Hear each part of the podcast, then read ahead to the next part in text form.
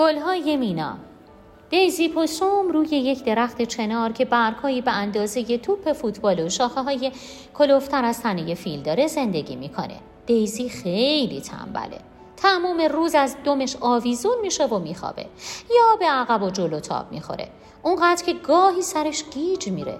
موهای تن دیزی قهوه‌ایه. به رنگ آبهای یک رودخونه گلالود در یک صبح صاف و آفتابی دیزی از درختش پایین اومد و دید که در پای یک درخت بلود در اون نزدیکی چیزی داره رشد می‌کنه. دیزی دوید به طرفش. گل مینه های سفید با مرکز زرد رنگ و ساقه های بلند سبز بودن که میون چمنها و علف ها رویده بودن. دیزی یکی از اونها رو چید و به بالای درختش برد و اون رو در سوراخی که روی یکی از شاخه ها بود فرو کرد و تمام روز همونطور که به دومش آویزون بود و تاب می‌خورد بهش نگاه کرد.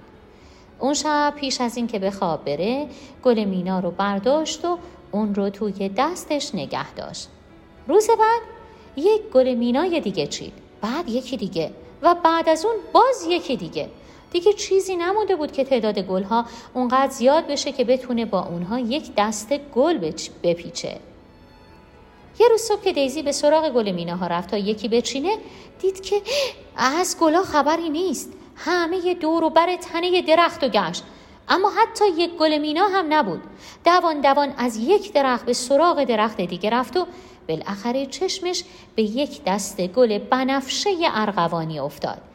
یکی از بنفشه ها رو کند و بوید وقتی دید که چه عطر خوشی داره خوشحال شد و اونو به بالای درخت چنار برد و اون رو به دست گلش اضافه کرد.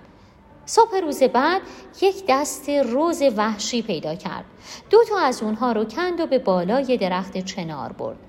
اون شب وقتی دست گل رو تو دستش گرفت چنان راحت خوابید که تا به حال اونطور نخوابیده بود دیزی هر روز توی جنگل به این طرف و اون طرف می‌رفت و به دنبال گلهای جور و جور میگشت و هر شب با دست گل تازه‌ای به خواب می‌رفت. آوای کتابک کاری از مؤسسه پژوهشی تاریخ ادبیات کودکان آوای کتابک بانگ ترویج است و ترانه بانگ قصه است و افسانه برای دسترسی به محتوای صوتی آوای کتابک می توانید به کانال تلگرام آوای کتابک و سرویس های پادکستی همچون اپل پادکست، کست باکس و ناملیک مراجعه فرمایید.